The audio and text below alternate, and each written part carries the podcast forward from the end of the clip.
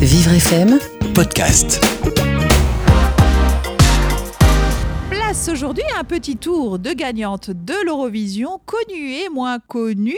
Et tout d'abord, celle qui gagnera pour Monaco en 1971 avec la chanson Un arbre, un banc et une rue. Séverine. Et oui, Séverine est née en 1948 à Paris. De son vrai nom, Josiane Grisot. Elle a fait partie du groupe des Murators aux côtés d'Alain Chamfort.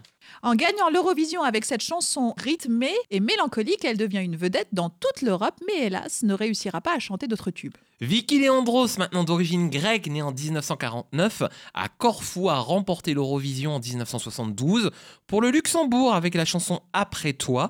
C'était sa deuxième tentative. Après La vie est bleue de 1967. Et oui, il a tout à fait, je vois que vous êtes euh, au, au courant. Et victoire qui la propulse comme vedette d'expression française, euh, allemande, anglaise, mais aussi japonaise. Elle est très populaire en Allemagne où elle a fait une grande partie de sa carrière.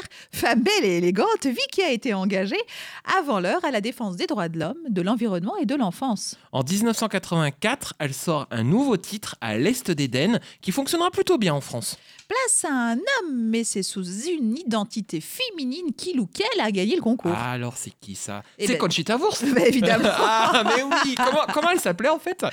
Alors, Conchita Wurst, qui est née Thomas Norwitt en 1988, autrichienne à la réputation aujourd'hui internationale, et ce grâce à la chanson Rise Like a Phoenix, le 10 mai 2014, sur la scène de l'Eurovision, sa vie bascule, et elle fait aussi évoluer, je l'espère, la mentalité de bien de gens. Et oui, Conchita est demandée dans le monde entier. Golden Globe, Gay Pride, mais aussi défilé haute couture. Elle défile notamment pour Jean-Paul Gaultier. Elle chante aussi au Parlement européen au nom de la tolérance et du respect des différences sexuelles. Sans oublier une présentation mémorable Crazy Horse, aujourd'hui Conchita est un vrai modèle de liberté et une icône de l'Eurovision au même titre que Dana international. Dont on avait parlé dans un culturel précédent, je me souviens. Effectivement, Jason, parce que Dana International, transsexuel, vainqueur en 1998 pour Israël, une star immense dans son pays. Et oui, moi j'ai pu la rencontrer, Lila, euh, il y a deux ans à Tel Aviv. Ah, ça m'étonne Elle a pas. aussi fait bouger les codes euh, dans une région du monde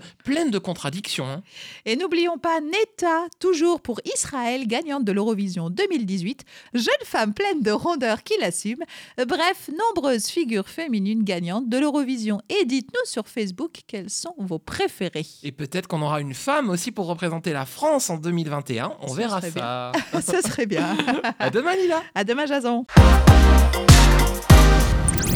Vivre FM, podcast.